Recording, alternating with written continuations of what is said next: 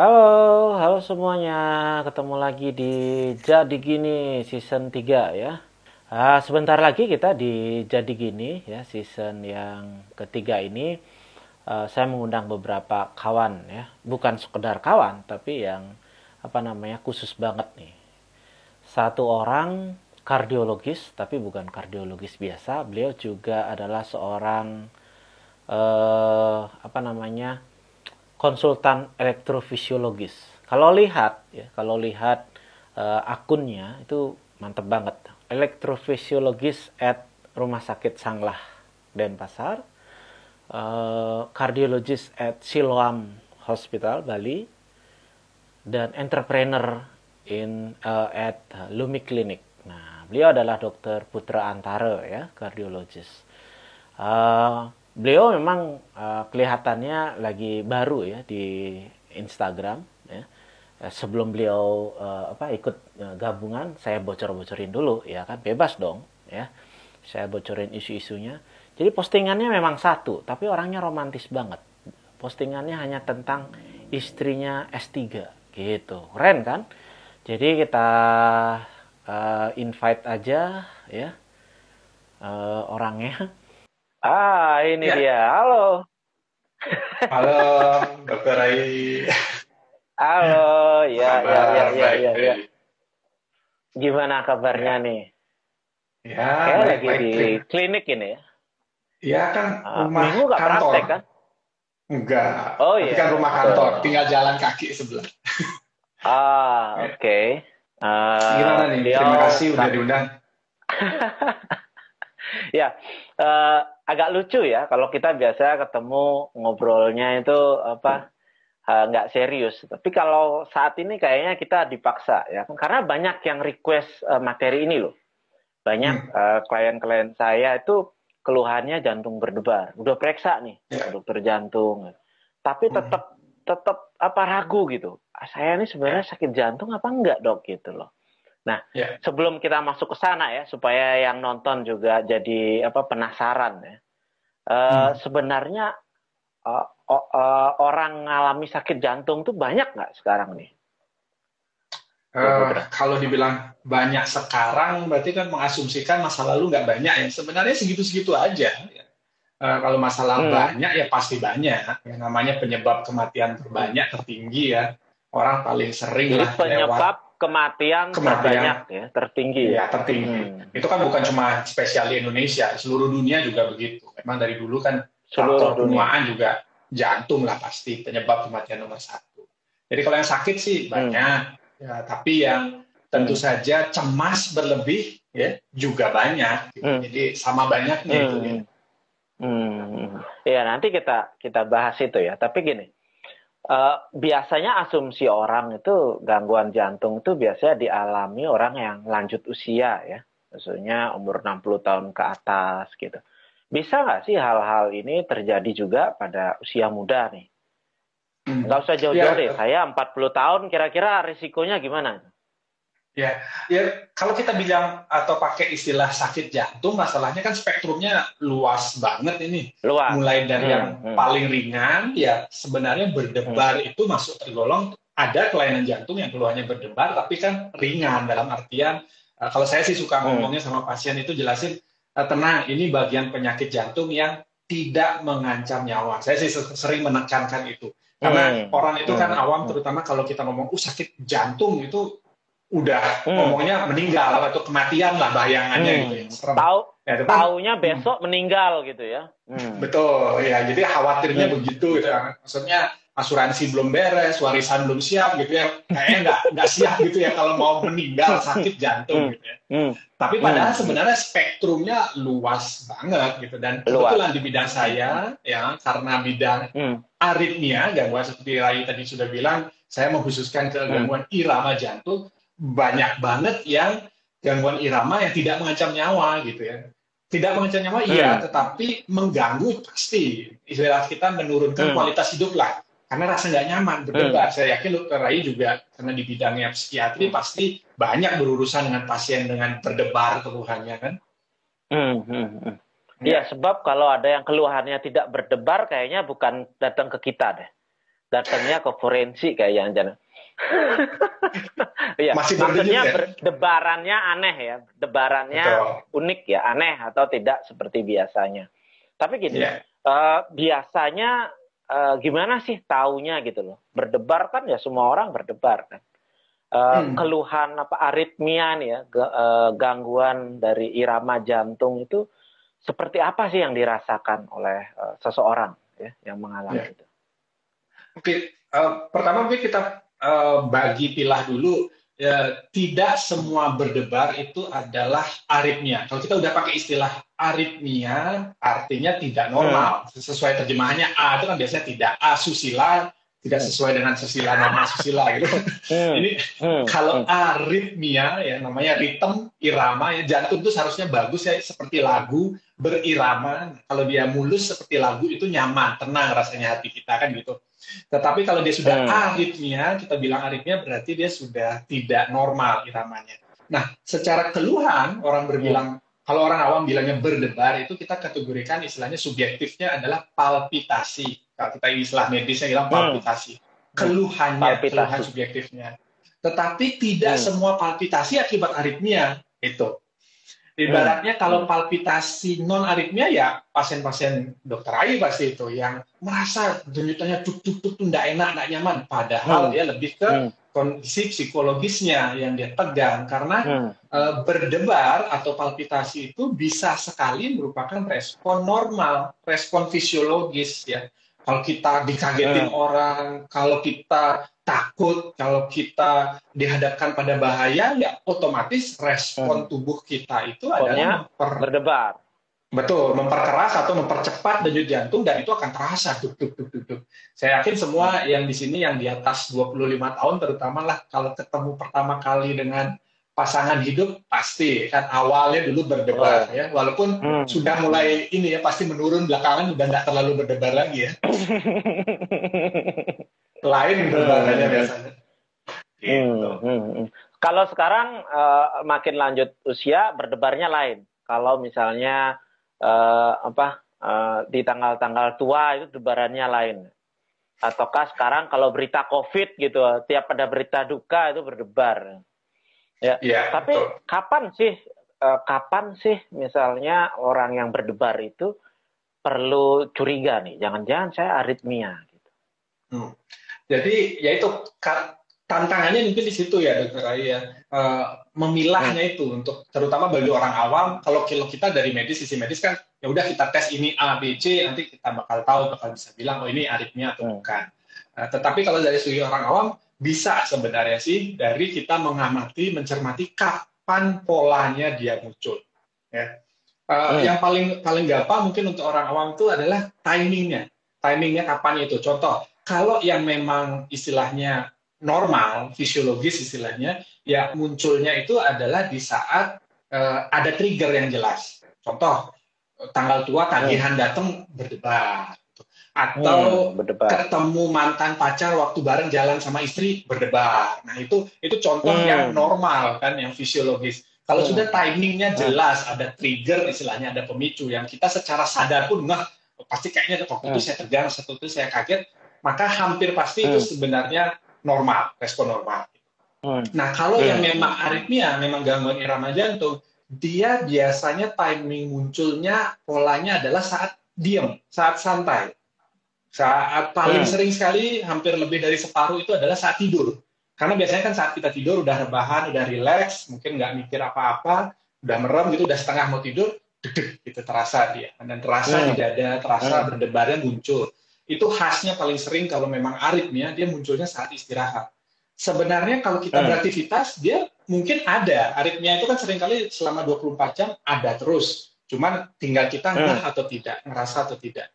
Tetapi karena kalau kita hmm. lagi beraktivitas kan kita nggak fokus ya. Sama kalau kayak kita ngobrol kita apa kita juga nggak nyadar kalau jantung kita tetap berdenyut, nafas kita tetap bernafas gitu kan. Itu udah refleks hmm. istilahnya otomatis.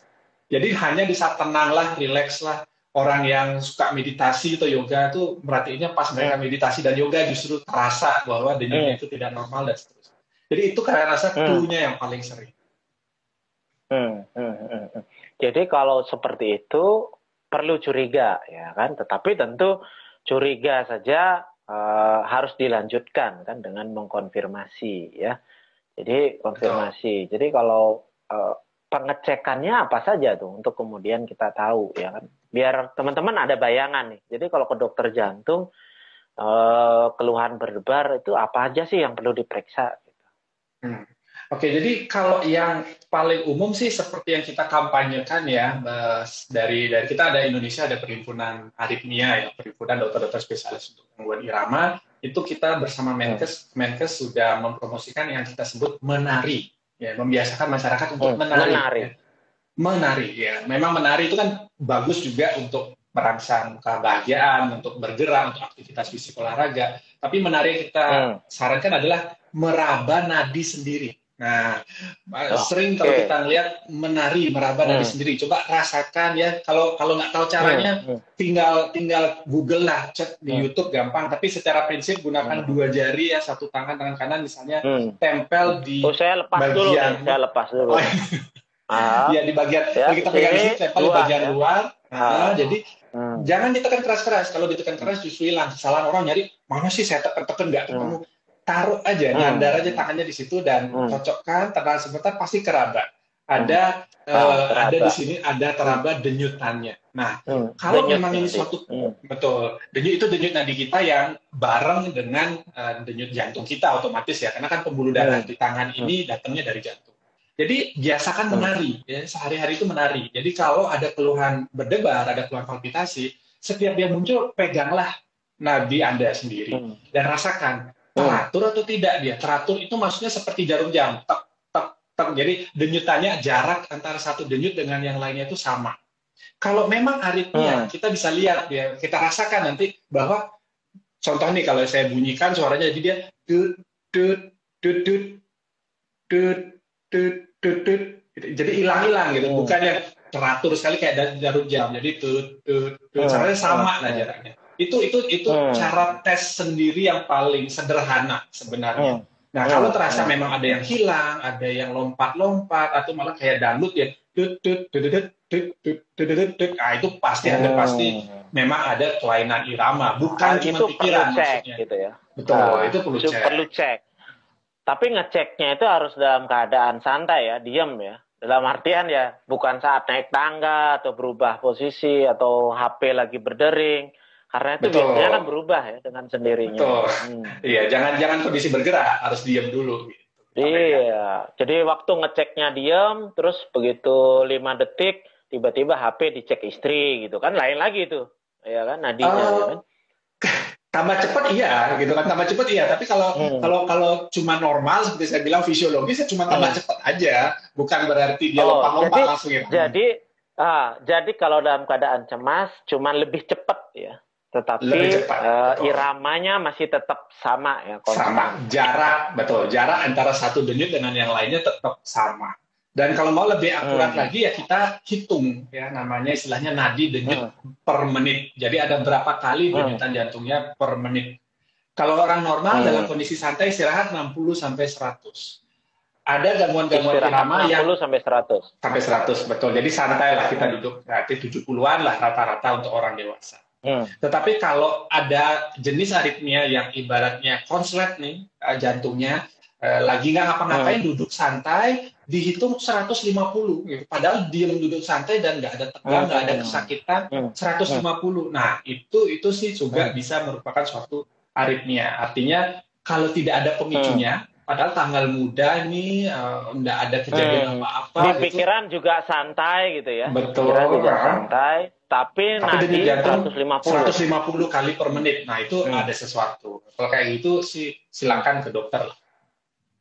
Hmm, dicek dulu. Nah kalau yang seperti Betul. ini jangan ke psikiater dulu, ke dokter jantung dulu, ya kan? Banyak ya. yang begitu. Mungkin karena edukasinya tentang kesehatan jiwa lebih banyak, datang ke sana saya juga repot. Jadi lebih baik dicek dulu ya kan di uh, dokter jantung. Nah, biasa kalau di dokter jantung apa yang dilakukan pengecekannya? Yang yang paling basic ya tentu kita mulai dari pemeriksaan fisik. Ya, kita dengarkan hmm. suara jantungnya, kita juga ikut raba nadinya, kita pastikan dia teratur atau tidak. Dan yang berikutnya dengan alat dan ini ada di mana-mana adalah rekam listrik jantung atau bahasa awamnya dibilang di EKG ya yang ada gambarnya kayak hmm. uh, panah-panah itu Jadi di EKG. Dipasang, ya kan? Ditempel hmm. di dada, betul di tangan, di kaki. Itu EKG. Nah, kendalanya, kendalanya karena sebagian besar aritmia itu hilang timbul, ya kan? Kan orang hmm. juga keluhannya saya yakin ke dokter Rai juga sama, enggak tiap hari terus-terus nonstop berdebar enggak. Hmm. Pasti dia datangnya kemarin saya lagi begini-begini berdebar rasanya, atau tadi, atau minggu lalu dan sebagainya.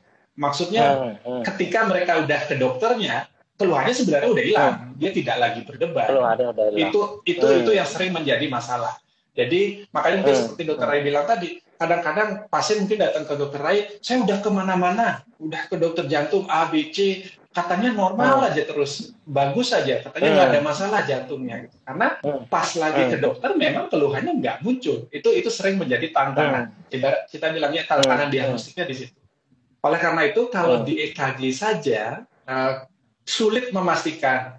Kita ibaratnya cuma bisa bilang oh ini saat ini ya saat direkam ini hmm. tidak ada gangguan irama gitu masalah yang tadi hmm. di rumah kemarin di rumah atau besok muncul lagi kita nggak tahu it's a problem masalah hmm. ya nah ada hmm. makanya nanti pemeriksaan lanjutan kalau kita yakin dari gejala nih memang cocok yakin banget hmm. mencurigakan ke arah aritmia kita biasanya menyarankan apa yang disebut sebagai pemeriksaan Holter Holter itu sama seperti EKG biasa, tetapi alatnya portable, istilahnya disewakan atau dipinjamkan, dibawa pulang. Nah, pasien oh, mengenakan oh, alat ya? itu ada dokter. Jadi dibawa pulang. Hmm. Nanti dibawa pulang dia merekam setidaknya 24 jam. Sekarang bahkan ada yang bisa sampai dua minggu merekam. Jadi ditempel terus bawa pulang. Tujuannya apa? Hmm. Jadi kalau memang dia akan kumat-kumatan, kita punya dokumentasinya. Kita punya rekaman yang hmm. pas dia kumat karena dia akan merekam nonstop. Istilahnya secara hmm. objektif kita bisa bilang, oh betul yang yang bapak atau ibu rasakan itu bukan imajinasi artinya bukan karena cemas hmm, saja bukan tapi cemas memang saja ya betul memang hmm. ada gangguan iramanya gitu hmm, jadi ada yang ditempel terus dibawa ke mana-mana tapi saya masih bingung nih alatnya hmm. segede apa ini yang dibawa ke mana-mana ini Uh, kalau alatnya mungkin sebesar mouse ya, sebesar mouse, tapi ada kabelnya otomatis. Okay. Uh, otomatis ada kabelnya. Uh. Jadi uh, saya mungkin bisa tunjukin ya gimana caranya menunjukkan gambar ya kalau di IG Live ya. Oke, okay, saya gini deh, bisa bisa. Hmm. Bisa kayak pakai hmm. handphone. Hmm. Nah, jadi alatnya kayak ah, begini kira-kira. Oke, okay, jadi Holter monitor, uh, oke. Okay. Betul. Jadi alatnya bisa. Jadi kayak Walkman ya. Bah, oke, okay, kayak Walkman dengan kabelnya, ya. Jadi dengan ah, kabelnya okay. nempel, nah itu nanti dibawa pulang dipakai, gitu. Hmm. Selama setidaknya 24 jam. Jadi hmm. itu holter, itu, itu yang yang basic lah kita untuk mulai mencari hmm. dan memastikan hmm. supaya bisa menjawab sama pasiennya. Hmm, itu yang uh, memastikan ya. Tapi kalau hmm. pemeriksaan-pemeriksaan lain, sering kali ya yang saya temukan di beberapa klien tuh, saya udah diperiksa treadmill lock, udah diperiksa echo dan sebagainya. Itu hmm. berhubungan nggak sih sama aritmia sendiri? Uh, kalau pemeriksaan yang khusus ke arah aritmianya ya paling memang Holter ini karena kita fokus memang melihat hmm. iramanya, aktivitas listrik jantungnya. Hmm. Tetapi hmm. yang namanya check up jantung kan yang salah satunya yang paling sering yang dikenal juga luas masyarakat memang treadmill. Treadmill itu jalan di mesin treadmill sambil direkam jantungnya, tetapi tujuannya itu lebih luas. Nah, kalau treadmill itu kita bisa ibaratkan ngetes mesin. Nah, jantung itu kan hmm. anggap kayak mesin ya, anggap badan kita ini kendaraan hmm. mobil, maka jantung itu adalah mesin. Hmm kalau kita mau ngetes hmm. mesin oke okay atau tidak, kata katakanlah uh, dokter lain mau beli mobil klasik nih, uh, tahu hmm. mesinnya bagus atau tidak tanpa bongkar mesin, cari paling gampang gimana? Di start aja bawa ke bypass sebentar kan, ngebut hmm. aja sedikit. Hmm. Kalau masih mulus dia suaranya masih bagus, oke okay, kita cukup hmm. yakin ini mesin okay. kayaknya masih oke. Okay. Hmm. Treadmill hmm. persis hmm. pada tubuh manusia sama. Karena kalau dari kondisi hmm. istirahat hmm. lagi diem, sebagian besar orang mungkin bagus-bagus aja rekaman jantungnya bagus, didengar suara jantungnya juga bagus karena hmm. tidak ada bebannya.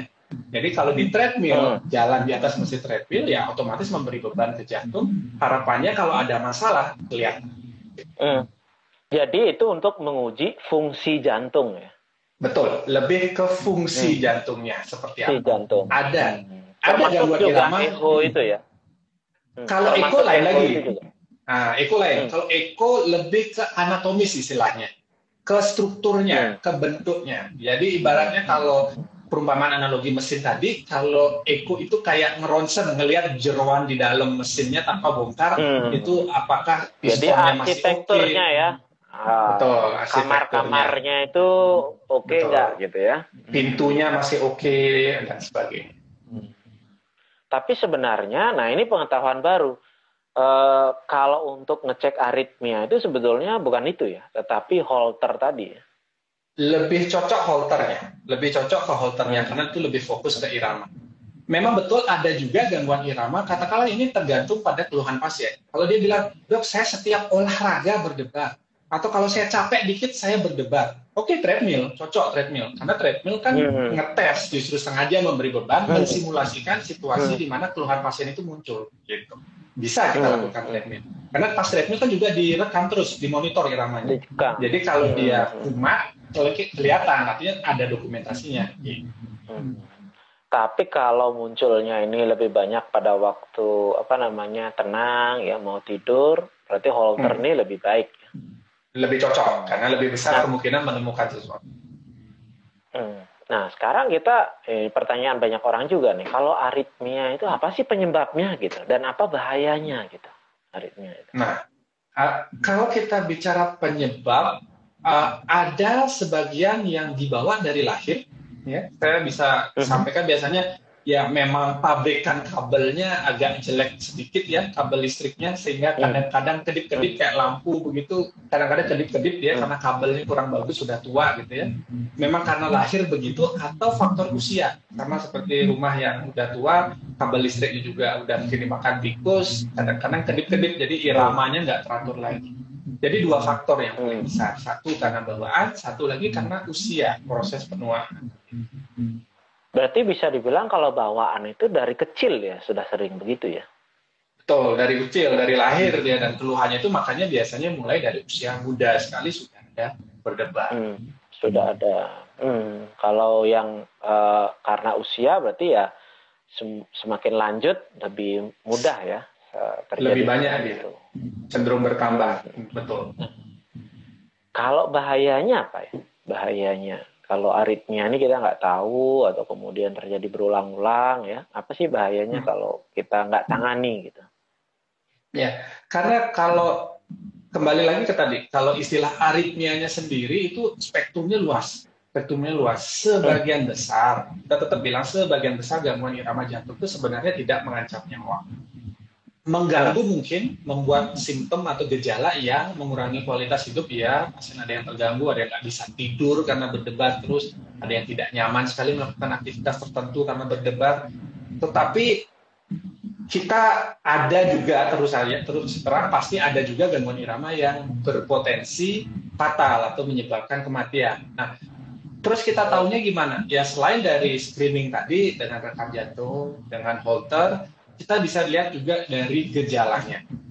Secara umum, kita bilang ada gejala red flag ya istilah kita ya, bendera merah, artinya kalau ada gejala ini, ini adalah kemungkinan sesuatu yang lebih serius. Nah, red flagnya hmm. untuk aritmia itu adalah pingsan, ya, pingsan atau hampir pingsan. pingsan. Betul. Kalau ada pasien dengan kadang-kadang berdebar, terus dia udah berkali-kali pingsan, itu lebih curiga ke sesuatu yang lebih berbahaya. Artinya potensial hmm uh, mengancam nyawa gitu.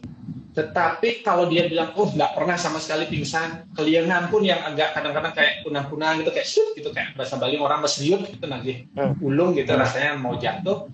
Kalau itu nggak ada, 90% lebih lah keyakinan kita bilang ini bukan jenis yang berbahaya. Gitu, gitu. Bahaya. Hmm. Jadi red flagnya itu ya, apalagi kalau ya. pernah pingsan. Tapi ini yang sulit lagi nih ya, yang sulit lagi, yang banyakkan orang itu adalah takut pingsan. Ya kan? Kalau berdebar, kemudian jadi takut pingsan dok gitu. Nah, ini mirip hmm. nih ya. Nanti kita bahas. Ada orang serangan panik ya. Serangan panik yeah. itu sebenarnya tidak dipicu oleh satu trigger kecemasan yang jelas ya. Tetapi hmm. ketika itu muncul, semua uh, ini respon tubuhnya itu muncul ya, berdebar cepat ya. Tetapi nggak jeda sebetulnya. Jadi cepat saja kemudian nafasnya juga berat gitu. Padahal kalau dicek ya oh, eh, paru masih baik. Kemudian uh, asam lambung naik kan bukan begitu ya. Banyak orang dibilang oh ini uh, asam lambung saja naik ya kan. Takut mati takut pingsan ya atau takut uh, stroke kemudian takut tidak bisa mengendalikan diri. Nah ini yang banyak hmm. ya. Nah itu hmm. yang biasanya kalau kami sebut gangguan panik tetapi tetap ya ketika hal itu ternyata ada red flagnya ya kayak tadi benar pingsan ya pingsan atau kemudian ada tanda yang benar ya. Jadi uh, sudah hampir pingsan itu bisa jadi ini adalah sebuah aritmia gitu ya. Nah itu hmm. yang perlu pemeriksaan ya, perlu pemeriksaan. Tapi gini, pertanyaan klien saya juga cukup ini. Mungkin nggak sih dok gangguan cemas iya, aritmia iya gitu. Hmm, ya ya.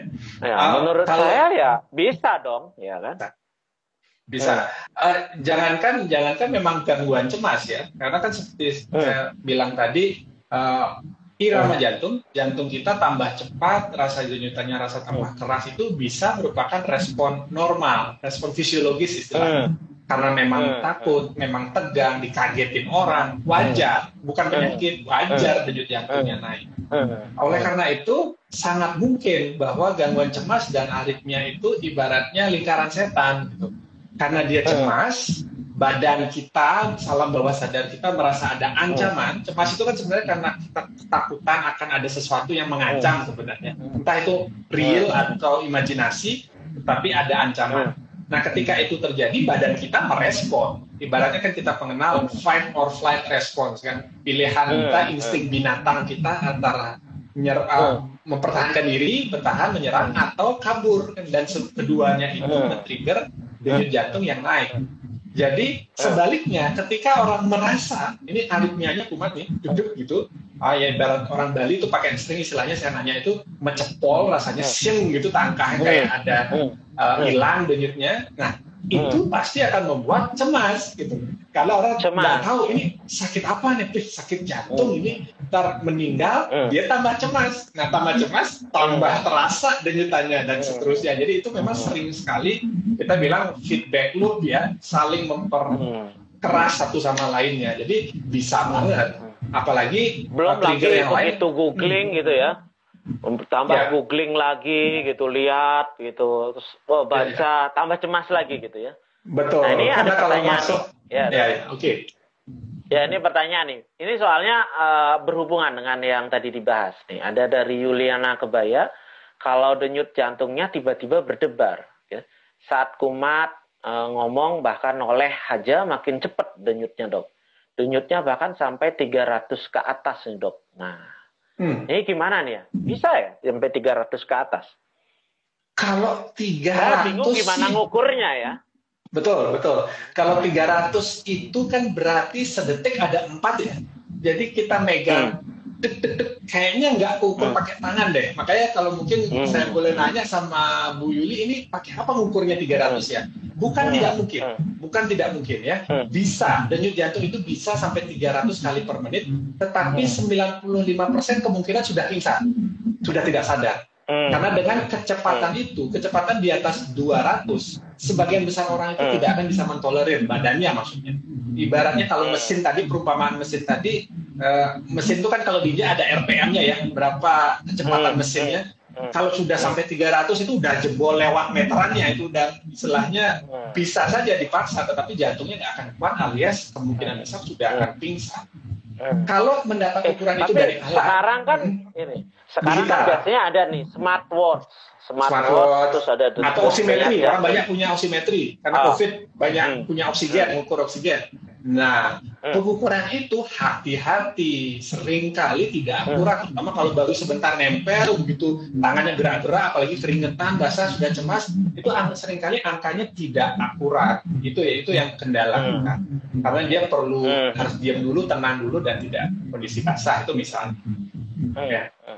Nah, kalau tadi ya, jadi pertanyaannya hati -hati. juga bilang, ah, hati-hati, benar nggak 300? Saya sih terus terang bukan mengatakan tidak cepat, tapi meragukan benar nggak itu angka 300 Karena normalnya kalau memang gangguan aritmia yang pasiennya masih sadar dan masih bisa merasakan, itu biasanya di bawah 200. Ya. Kalau, ya, kalau contoh kasusnya, ya. ah, Betul, betul. Jangan-jangan lagi panik nih ya. Kalau lagi panik, oh bisa kencang sekali. Tetapi ya tadi, kalau dicek sebenarnya uh, denyutnya jeda apa namanya masih baik ya, masih teratur. teratur. Cuman cepet ya, cepet. Cuman cepet. Nah, itu. Ya. Tapi perlu diperiksa ya, perlu diperiksa. Nah, ini ini kebetulan saya kenal nih ya, yang saya nanya nih ya. Jadi dulu pernah ke dokter jantung hmm. uh, sampai diberikan obat ya Uh, tapi kalau nggak salah itu untuk apa namanya menurunkan denyut jantung, yeah. uh, menunyut, uh, menurunkan denyut jantung. Tapi terpikir dalam dia nih, wah ini seperti tadi ini gangguan jantung nih, Bob, berat nih. Uh, jadi yeah. uh, bulan lalu tetangga saya gangguan jantung terus meninggal. Jadi dia mengaitkan gangguan jantung itu jangan-jangan saya sama nih seperti itu. Jadi belum ya. tentu sama ya, seperti tadi ya, belum tentu sama dan luas sekali. Uh, ya. Luas sekali ya. Kalau ini irama jantung ya dan sebagian besar tadi memang tidak menyebabkan apa namanya potensi besar untuk kematian, tetapi tetap perlu ya di terapi untuk kualitas hidup gitu ya. Uh, ya. Apalagi nih, wah ini banyak yang nanya nih tadi soal holter tadi nih. Ini ada yang nanya, berapa sih sewanya dok? Gitu, ya kan? Ini dua Kalau... orang yang nanya nih ya. Hmm ngomong harga jadi di sini ya. Bervariasi tergantung tempatnya. Uh, holter sendiri tidak tersedia di banyak tempat kalau di Bali ya. Uh, satu yang ada pasti di rumah sakit Sanglah ada ya. Rumah sakit Sanglah itu pun bisa dengan BPJS di rumah sakit Bali Mandara di rumah sakit Badung uh, RSUD Gianyar juga ada. Kemudian di rumah sakit swasta di Bali ada di rumah sakit Kasih Ibu Pusat. Uh, di klinik ada di Lumi Klinik Hmm. Jadi uh, hanya 6 jadi sementara di area Denpasar yang ada. Biayanya bervariasi. Kalau BPJS itu bisa ditanggung dengan BPJS di rumah sakit pemerintah. Kalau untuk orang umum rata-rata rentangnya 500 ribu sampai 1 juta biayanya. Hmm. Se 24 jam itu ya? Untuk 24 jam betul. Hmm. Dan setelah itu hasilnya bisa dievaluasi gitu ya? Betul. Jadi prosedurnya dia datang, uh, tentu saja sudah buat janji ya, karena kan uh, yang membuat kadang-kadang lama adalah ada antrian, karena kadang-kadang kan alat ini sekali keluar kan 24 jam soalnya. Jadi hmm. tunggu dibalikin dari yang minjem sebelumnya kan. Makanya harus janji biasanya datang dipasangin mungkin sekitar 15-20 menit dijelasin cara uh, mencatat juga karena harus membuat DAD juga karena kita nanti kan mau nyocokin oh jam segini jam 11 saya ngerasa berdebat jadi nanti ketika alatnya dikembalikan, dianalisa oleh dokternya, dilihat jam 11 ada apa sih? Kalau jam 11 ternyata nggak ada apa-apa, maka kita juga dapat informasi bahwa oh yang dirasakan berdebar itu sebenarnya bukan aritmia. Berarti kita arahkan memang lebih ke cemas, bukan gangguan irama, karena iramanya normal gitu. Itu itu manfaatnya holter. Jadi seperti Bu Yuli tadi cocok banget tuh di holter. Karena kan kalau bilang dengan perubahan posisi, noleh, noleh dan gampang dia kumat berdebarnya, tinggal pasang holter sekali pasti menjawab. Oh ini memang benar aritmia atau lebih ke cemasnya? Ya, ya, ya, ya. Jadi sebenarnya penting untuk diperiksa. Saya setuju banget daripada kita mengira-ngira. Tapi setelah diperiksa ternyata aman, tentu kan kita sudah jauh lebih lega ya. Betul. Gitu. Ini ada tambahan lagi nih dari Yuliana Kebaya. Yang pernah dia adalah dok saya dipantau dengan monitor di UGD dan diberikan suntikan langsung turun denyut jantungnya gitu. Itu ada tambahan informasi lagi nggak tuh? Uh, tergantung waktu di UGD itu berapa. Ya, ya kalau di UGD kan pasti udah lebih akurat lah kita anggap pengukuran denyut jantungnya. Berapa denyut jantungnya waktu itu dan Uh, namanya datang ke UGD ya kan wajar sekali pasti ada keluhan spesifik dan akan diberikan obat dan kita punya banyak pilihan obat entah yang infus atau obat minum untuk melambatkan irama jantungnya yang mungkin sudah pernah uh, diberikan oleh dokter jantung juga. Nah, lagi-lagi kembali, saat itu iramanya dibilang apa? Kalau yang memang kencang di atas 150 yang memang SVT ya, kadang-kadang biasanya bilang, dokternya akan bilang, oh ini SVT. Pasiennya pas diedukasi atau diajarin, oh kabel, eh, kabel listrik jantung jantungnya memang ada masalah atau ini memang ada gangguan irama jantung, memang akan kumat-kumatan dan sebagainya biasanya pasti dibilang. Tetapi kalau uh, dokternya waktu itu bilang, oh nggak apa-apa, cuma mungkin cemas aja atau mungkin ini lambungnya yang membuat dia lebih cepat iramanya, ya udah berarti memang tidak uh, artinya bukan aritmia sebenarnya waktu itu. Hmm. Tapi ya lagi-lagi itu hati-hati. Seringkali cukup sering di rumah berdebar, tidak nyaman, tegang, datang ke rumah sakit sebenarnya udah baikan, udah enakan jadi hmm. ketika diobservasi di rumah sakit di UGD sebenarnya irama atau gangguan aritmia udah hilang. Gitu. Itu itu kendalanya kan. Memang sering kali begitu. Apalagi kalau keluhannya hilang timbul alias nggak nonstop begitu. Hmm. Jadi jawabannya memang holter ini ya. Nggak bisa hanya tahu ketika datang ke UGD dimasukkan suntikannya apa dan sebagainya. Nah, saya lihat di sini penjelasan itu juga penting ya dari dokter jantungnya nih ya Uh, dari pengalaman saya ketika penjelasannya tidak pas ya atau tidak mendetail, orang justru uh, sudah asumsinya udah ke mana-mana, entah itu lebih parah atau justru dia apa abai terhadap hal itu ya. Jadi kelihatannya kalau sama dokter Putri yang jelasin uh, dok uh, pasiennya justru akan tahu jelas ya apa kondisinya gitu. Ini ada pertanyaan nih. Oh tadi udah dijawab kali ya, Dek. Oh ini ada nih, Dek Anggit pemeriksaan aritmia di Bali di mana? Tadi udah diberi diberitahu ya. Beberapa ada yeah. enam sentra tadi ya. Yeah. Yang enam di di ketiganya itu ada dokter Putra ya kayaknya tadi ya. Dari enam itu yeah. tiganya ada ya. Sangla, di Siloam sama di Lumi Klinik ya. Siloam nggak ada, sorry dokter. Siloam nggak ada ya? Siloam nggak punya holter malah, nggak punya. Oke, okay. jadi dari enam itu ada dua ya yang ada dokter uh, Putra ya. Uh, mungkin kalau yang nggak ngantri di Lumi Klinik ya kali ya. Sangla pasti rame lah ya.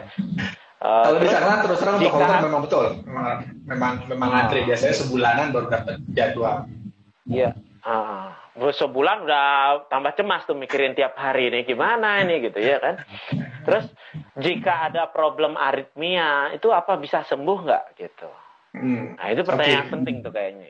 Hmm. Ya lagi-lagi agak sulit menjawabnya karena aritmia itu luas banget, lagi-lagi luas. Nah, hmm. tapi saya bisa kategorikan begini. Kalau yang aritmia yang ringan, ya, yang ringan itu sering kali kita sebut dengan denyut tambahan. Kalau bahasa medisnya bilangnya hmm. Yang sering kali keluhannya seperti mencepol, kalau dipegang nadinya itu ya deg deg deg deg habis itu teratur lagi ya cuma satu-satu gitu ya sekali dua kali random muncul dalam sehari, kalau yang seperti itu bisa diredam. Diredam itu dalam artian diminumin sesuatu, diminum obat, dia berkurang, hmm. berkurang frekuensi atau berkurang intensitasnya. Tetapi hmm. sayangnya nih, sebagian besar itu akan lifetime, akan muncul karena ibaratnya kabelnya sudah uh, ada gangguan memang di dalam. Jadi ibaratnya kata sembuh total itu tidak bisa biasanya sembuh total. Kalau untuk yang ekstasi itu untuk yang ringan. Kalau untuk gangguan irama aritmia yang lebih serius, ya misalnya memang ada kelainan kabel listriknya dan dokternya akan biasanya menjelaskan bahwa oh ini memang ada kelainan di dalam kalau mau disembuhkan harus dengan tindakan. Tindakan itu kita kenal dengan istilah ablasi jantung yang di Bali cuma ada di Sanglah ya untuk bisa mengerjakan tersebut uh, itu sih bisa sembuh dalam artian sembuh. Uh, dilakukan tindakan ada 90% pulih artinya 90% lebih kemungkinan tidak akan kumat lagi. Tidak perlu minum obat uh, dia sudah sembuh total. Tidak akan kumat lagi jenis gangguan irama yang kencang biasanya. Bukan yang satu-satuan. Yang kencang yang uh, kalau kumat itu 190 denyut jantungnya tuk tuk tuk tuk, tuk kencang kayak orang tegang atau orang panik begitu itu bisa ada yang disembuhkan dengan tindakan ablasi tapi kalau saya bilang mayoritas mayoritas akan tetap memiliki gejala paling bisa berkurang atau terkontrol gejalanya. Itu aja. Jadi ini unik ya. Jadi justru yang serius itu ada penanganannya yang utama. Hmm dan justru hmm. dapat justru bisa pulih ya.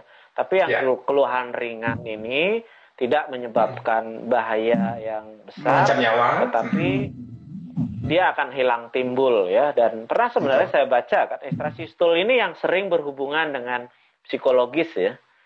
Jadi betul, dipicu betul. oleh awal-awalnya psikologis. Jadi penanganannya mesti bareng ya. Uh, itu barangkali ya buat Deanggit ya. Mudah-mudahan ya daripada was-was di rumah mending diperiksa ya kan? Dan ternyata uh, ada loh penanganan yang yang spesifik untuk itu ya. Ablasi tadi hmm. dan uh, apa namanya perbaikannya sangat uh, nampak gitu ya.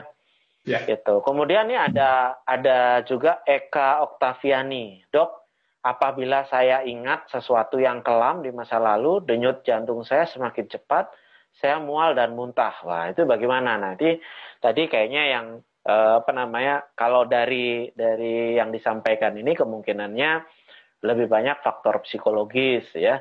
Ya, karena ada yang memicu nih. Wah, Betul. jadi ada yang belum move on ya kan, ada unfinished business di masa lalu, kemudian denyut jantungnya makin cepat. Itu sebenarnya respon fisiologis yang normal ya fight or flight tadi. Tetapi hmm. kalau ini terus terjadi berulang-ulang, bukankah sumbernya yang perlu diatasi ya kan? Jangan-jangan uh, masa lalu, kalau masa lalu siapa pun punya ya, kayak Luther Putra juga punya masa lalu kelam, tapi nggak semestinya setiap kali itu muncul kemudian mengganggu diri kita ya. Kalau sampai hmm. denyut jantungnya makin cepat, mual, muntah, ya kualitas hidup kita juga menurun lah apalagi kalau itu muncul di tempat kerja dan sebagainya ya. Jadi itu kelihatannya lebih cocok nanti ke psikiater ya. Tapi tenang kok buat teman-teman e, ke mana pun datangnya sebetulnya kita akan membantu mengobservasi ya kan.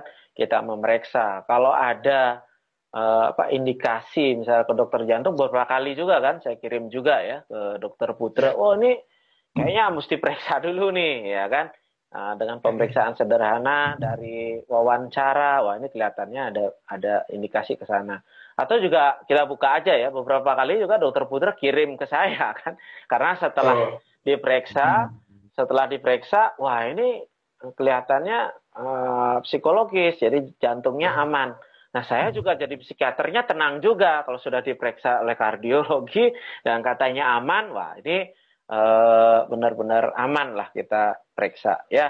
Kemudian nih ya. ada pertanyaan nih ya. Uh, Surya Hanggea, apakah perbedaan gejala antara kram jantung dengan gangguan irama? Nah, saya bingung nih. Kalau kram jantung nih kira-kira maksudnya apa ya? Kram jantung. Uh, sebenarnya istilah itu mungkin kurang kurang lazim ya dan saya nggak yakin apa persamaan medisnya ya karena kalau ibaratnya secara literal kita bilang keram itu kan ototnya ngunci ya, ototnya istilahnya uh, kaku ya. Kalau jantung sampai keram dalam arti literal begitu ya berhenti memompa. Dengan kata lain serangan jantung, mungkin maksudnya serangan jantung ya. Kalau serangan jantung jadi, lebih ya, sering, ya hmm. serangan jantung ya lebih sering ke ini apa namanya lebih ke mengarah ke penyumbatan pembuluh darah. Hmm. Berhubungan tetapi sebenarnya berbeda dengan gangguan irama. Kalau gangguan irama itu sepertinya tidak menggunakan istilah keram jantung. Atau mungkin maksudnya kadang-kadang kalau orang yang serangan jantung ini yang penyumbatan ya, yang pembuluh darah koronernya Uh, itu kan juga sering kali keluhannya dengan ngeremas dada kiri gitu. Artinya karena nyerinya di situ seolah-olah otot dadanya yang kram padahal yang masalah adalah jantungnya. Mungkin itu yang yang dimaksud dengan istilah kram jantung. Uh, keduanya itu sih kemungkinan lebih mengarah ke koroner ada penyumbatan di pembuluh darah jantungnya. Itu sedikit berbeda dengan aritmia. Tapi ada perbedaan ya lebih ke nyeri dada ya waktu itu ya. Nyeri ya, dada kiri di dada kiri Betul. tembus ya. Kemudian ada nih apa klien saya nih. Jadi serangan jantung ngomong nih. Ngomong dok saya lagi belanja nih. Kayak apa saya serangan jantung gitu. Besar nggak kemungkinannya seperti itu?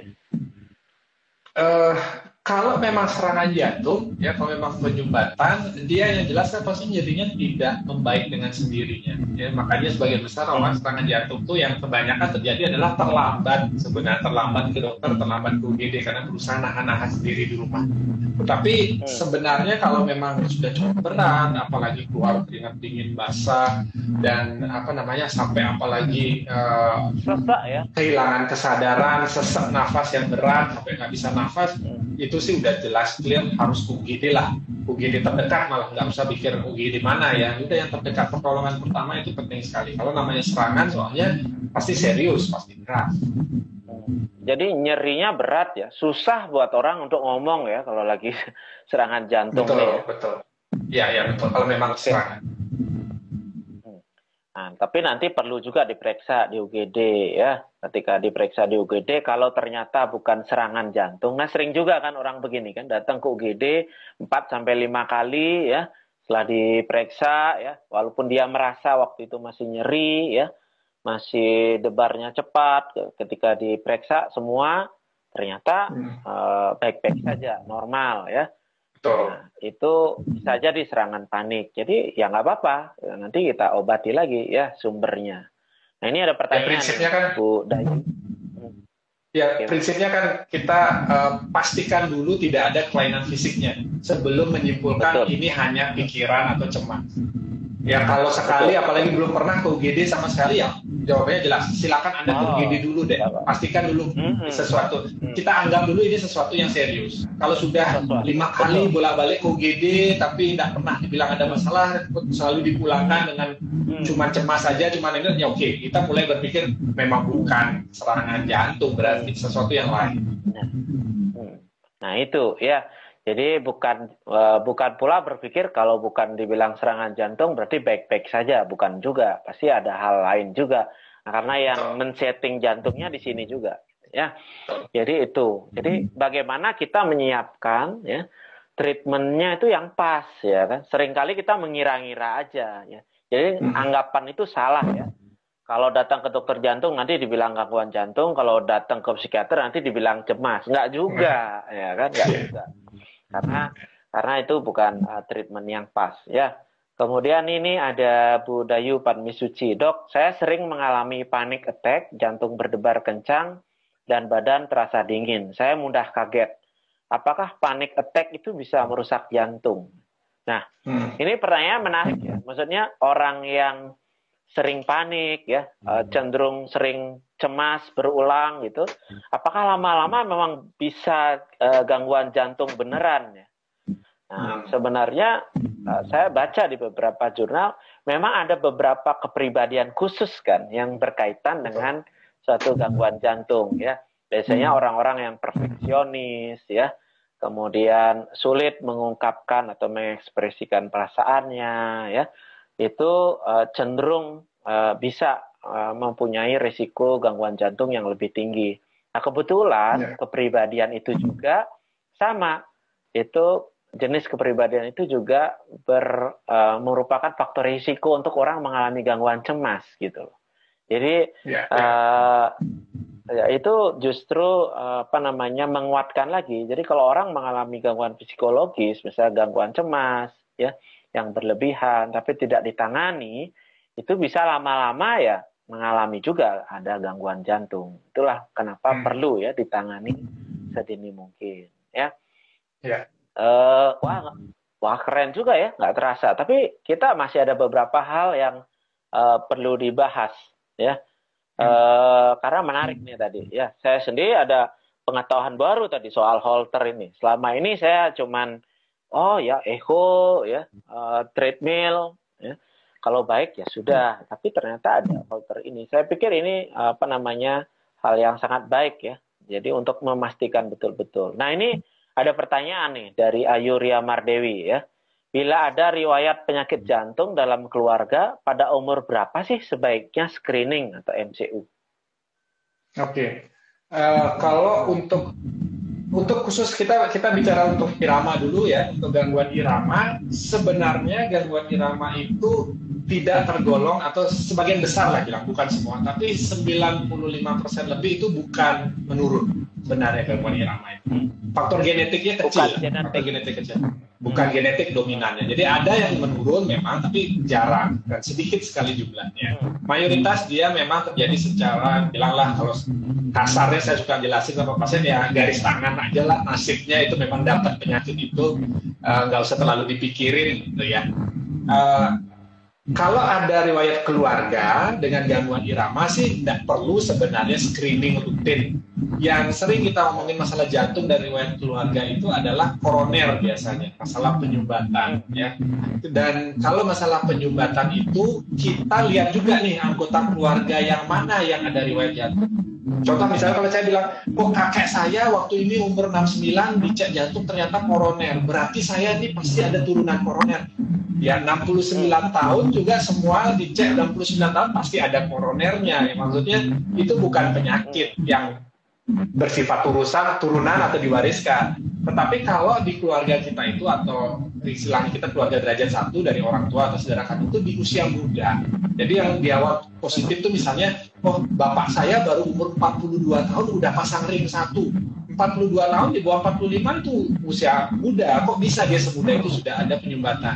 Nah kalau itu eh, kalau itu benar berarti kita harus cek lebih dini. Di umur berapa? Sebenarnya sih rekomendasinya 40 tahun ke atas yang paling cepat untuk mulai check up rutin lah. Setidaknya setahun sekali dan uh, minimal ambillah paket medical check up yang di itu kan suka itu standar minimal jangan sampai ada penyakit atau faktor risiko yang terlewatkan artinya kita nggak pernah ngecek. Karena sering kali masalahnya faktor risiko penyakit jantung ya. Entahlah itu hipertensi atau kencing manis sering kali bersifat kronis alias kita nggak ngerasain apa-apa di awal sakitnya ketahuannya sering kali sayangnya sering sekali saat sudah terlambat, sudah komplikasi duluan, baru ke dokter. Udah gejalanya berat, ibaratnya baru ke dokter. Ya kalau mau medical check up, makanya usia 40-an ke atas, wajib lah, harus cek. Nah ini penting nih ya kan. Yang dicek itu faktor risikonya juga bisa ya. Bukan hanya soal kemampuan jantung ya, tapi faktor risikonya kayak tadi ya. Ada kolesterol, kemudian apa uh, tensi tinggi atau kemudian gula darah ya yang tidak tertangani gitu. Saya saya selalu ingat loh, saya kan kita pernah ngobrol waktu itu waktu saya uh, pre-diabetes ya. Wah, ini dicek ya kan, dicek. Jadi ya udahlah, ceknya setahun sekali aja waktu ulang tahun ya kan. Jadi ulang tahun cek uh, darah ya. Uh, hadiah ulang tahunnya ya itu kalau hasil cek darahnya normal semua ya kan gitu gitu. Jadi uh, menarik nih ya kan? Uh, nah kita ngomongin juga ya faktor-faktor resiko untuk jantung ya. Uh, banyak kan juga orang uh, rokok gitu ya. Ini uh, apa namanya yang sering menasihati nih dokter Putra ya. Wah kalau bisa jangan merokok deh dan sebagainya. Itu seberapa besar sih pengaruh-pengaruh apa namanya perilaku ya? Merokok kemudian misalnya jarang olahraga dan sebagainya itu dengan uh, kesehatan jantung? Kalau kesehatan jantung ya lagi-lagi saya suka analogikan ke pasien itu ya karena jantung itu memang penting ya. Dan kayak mesin mobil. Sekarang kalau ditanya gimana sih caranya mesin mobil itu biar awet kan gitu?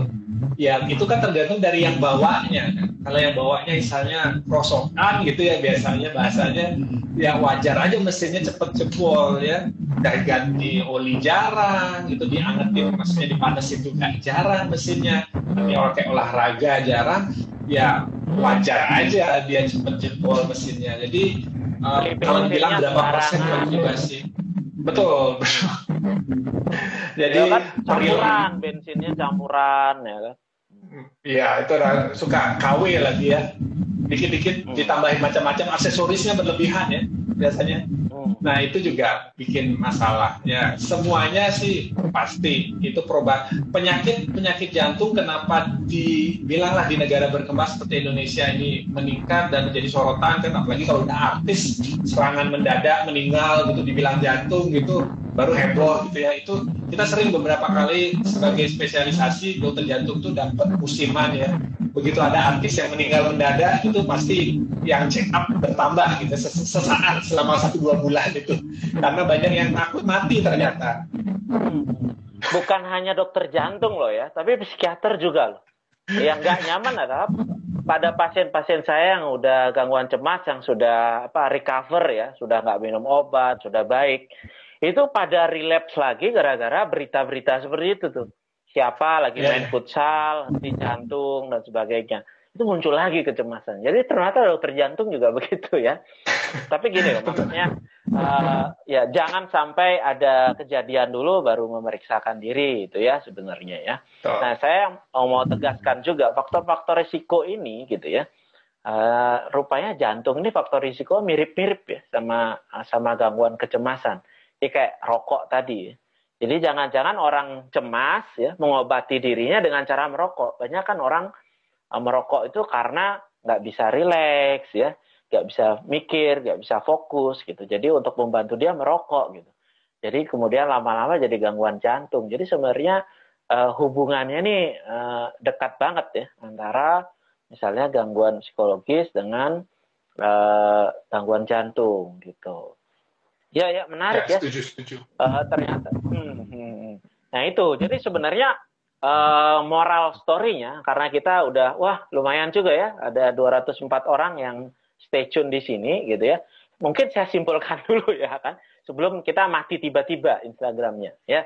Jadi uh, bahwa ya ketika kita jantung berdebar ya perlu pemeriksaan itu pasti dulu ya kan perlu kita aware dulu dengan diri kita apakah berdebarnya itu di saat apa namanya uh, aktif ya atau di saat kita tenang ya atau uh, santai ya. Ketika kita santai kita perhatikan lagi ada yang memicu nggak waktu itu kan? Ada sesuatu yang memicu kecemasan kah panik kah ataukah tidak ya? Jadi pemeriksaan untuk kemudian lanjutan yang uh, direkomendasikan tadi oleh dokter Putra untuk kejadian-kejadian seperti itu ada holter itu ya. Jadi diperiksa selama 24 jam baru akan kelihatan ya. Tapi kalau ternyata dari situ semua baik gitu ya, harus, harus bersyukur ya kan, harus bersyukur. Tapi kalau masih sering muncul perasaan itu nah, hati-hati jangan-jangan ini adalah gangguan kecemasan gitu, ya. Jadi jangan juga bingung ya kalau tiba-tiba datang ke dokter Putro sudah diperiksa semua, oh kok saya disuruh ke psikiater, jangan-jangan saya gila dok, oh enggak, enggak, enggak seperti itu. Atau ada juga beberapa orang yang datang ya kan dengan kekhawatiran ya, oh, saya, karena cukup banyak nih biasanya remaja itu udah teredukasi biasanya untuk gangguan cemas, sering datang sendiri itu, datang ke psikiater, dok begini begini begini. Tapi kok kalau lihat gejalanya, apalagi sempat pingsan dan sebagainya, itu bisa jadi saudara sebuah gangguan jantung. Jadi perlu pemeriksaan dan ada juga loh kemungkinan ya kan pada satu orang itu mengalami gangguan kecemasan iya, gangguan jantung iya. Jadi perlu di apa namanya? pilah di ya diperiksa ya kan, diperiksa dan ditangani keduanya gitu. Itu baru kemudian keluhan-keluhannya bisa mereda dan bisa baik ya bisa baik. Itu itu yang penting ya. Sebenarnya masih banyak yang saya ingin bicarakan termasuk beberapa uh, pertanyaan klien saya ya kayak obat ya obat-obat psikiatri itu ada nggak sih yang menyebabkan gangguan jantung ya ada QT prolongation nah beberapa itu. Tapi nanti kita mungkin kita buat ya edisi berikutnya nanti nantinya ya. Putra ada tambahan lagi nggak selain itu? Saya rasa sudah disimpulkan dengan uh, lengkap lah sama dokter Rai. Kita saling lempar-lemparan pasien lah pokoknya intinya. Jadi oh, tugas ditangani holistik gitu. Ya, bukan bukan lempar dalam arti negatif ya, dalam artian uh, banyak dan memang sebaiknya pasien berobat juga kalau dengan keluhan berdebar ini ke dokter jantung untuk memastikan secara struktur, secara irama kelistrikan memang tidak ada masalah. Karena kalau memang dari situ sudah tidak ketemu masalah, barulah kita fokus dan perlu ditangani juga bahwa ini adalah suatu penyakit kecemasan yang pasti akan mempengaruhi kualitas hidup. Kan kita kuncinya kan uh, jadi dokter itu bukan jangan dianggap dokter itu cuma tugasnya mencegah orang mati dalam tanda kutip, tetapi kan kita ingin meningkatkan kualitas hidup sebenarnya dan kebetulan berdebar-berdebar ini efeknya adalah kualitas hidup ya lebih banyak seperti saya sampaikan tadi kebanyakan tidak mengancam nyawa, tetapi banyak sekali yang menurunkan kualitas hidup. Nah itu nanti kualitas hidup ahlinya yang di atas saya nih ahlinya. Oke, gitu ya. Okay. Nah, kayaknya perbincangan ini sangat menarik. Terima kasih nih Dokter Putra ya.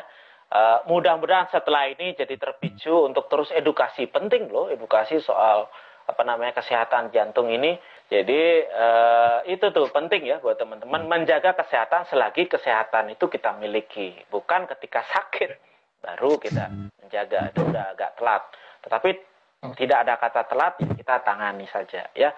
Itu barangkali ya terima kasih Dokter Putra. Saya tunggu loh edukasi-edukasi soal kesehatan jantungnya ya kan. Yeah. Banyak nih teman-teman yang berminat untuk ini ya. Oke, Terima kita ketemu kasih. lagi teman-teman di okay. jadi gini. Ya, tadi tadi kan oh jadi gini ya gitu. Jadi gini di season 3 episode 2 uh, bareng Dr. Putra Antara kali ini di, juga disupport ya oleh Novel Pharmaceutical. Itu ya, barangkali. Oke, okay, bye-bye. Dr. Putra, bye-bye. Terima kasih semuanya.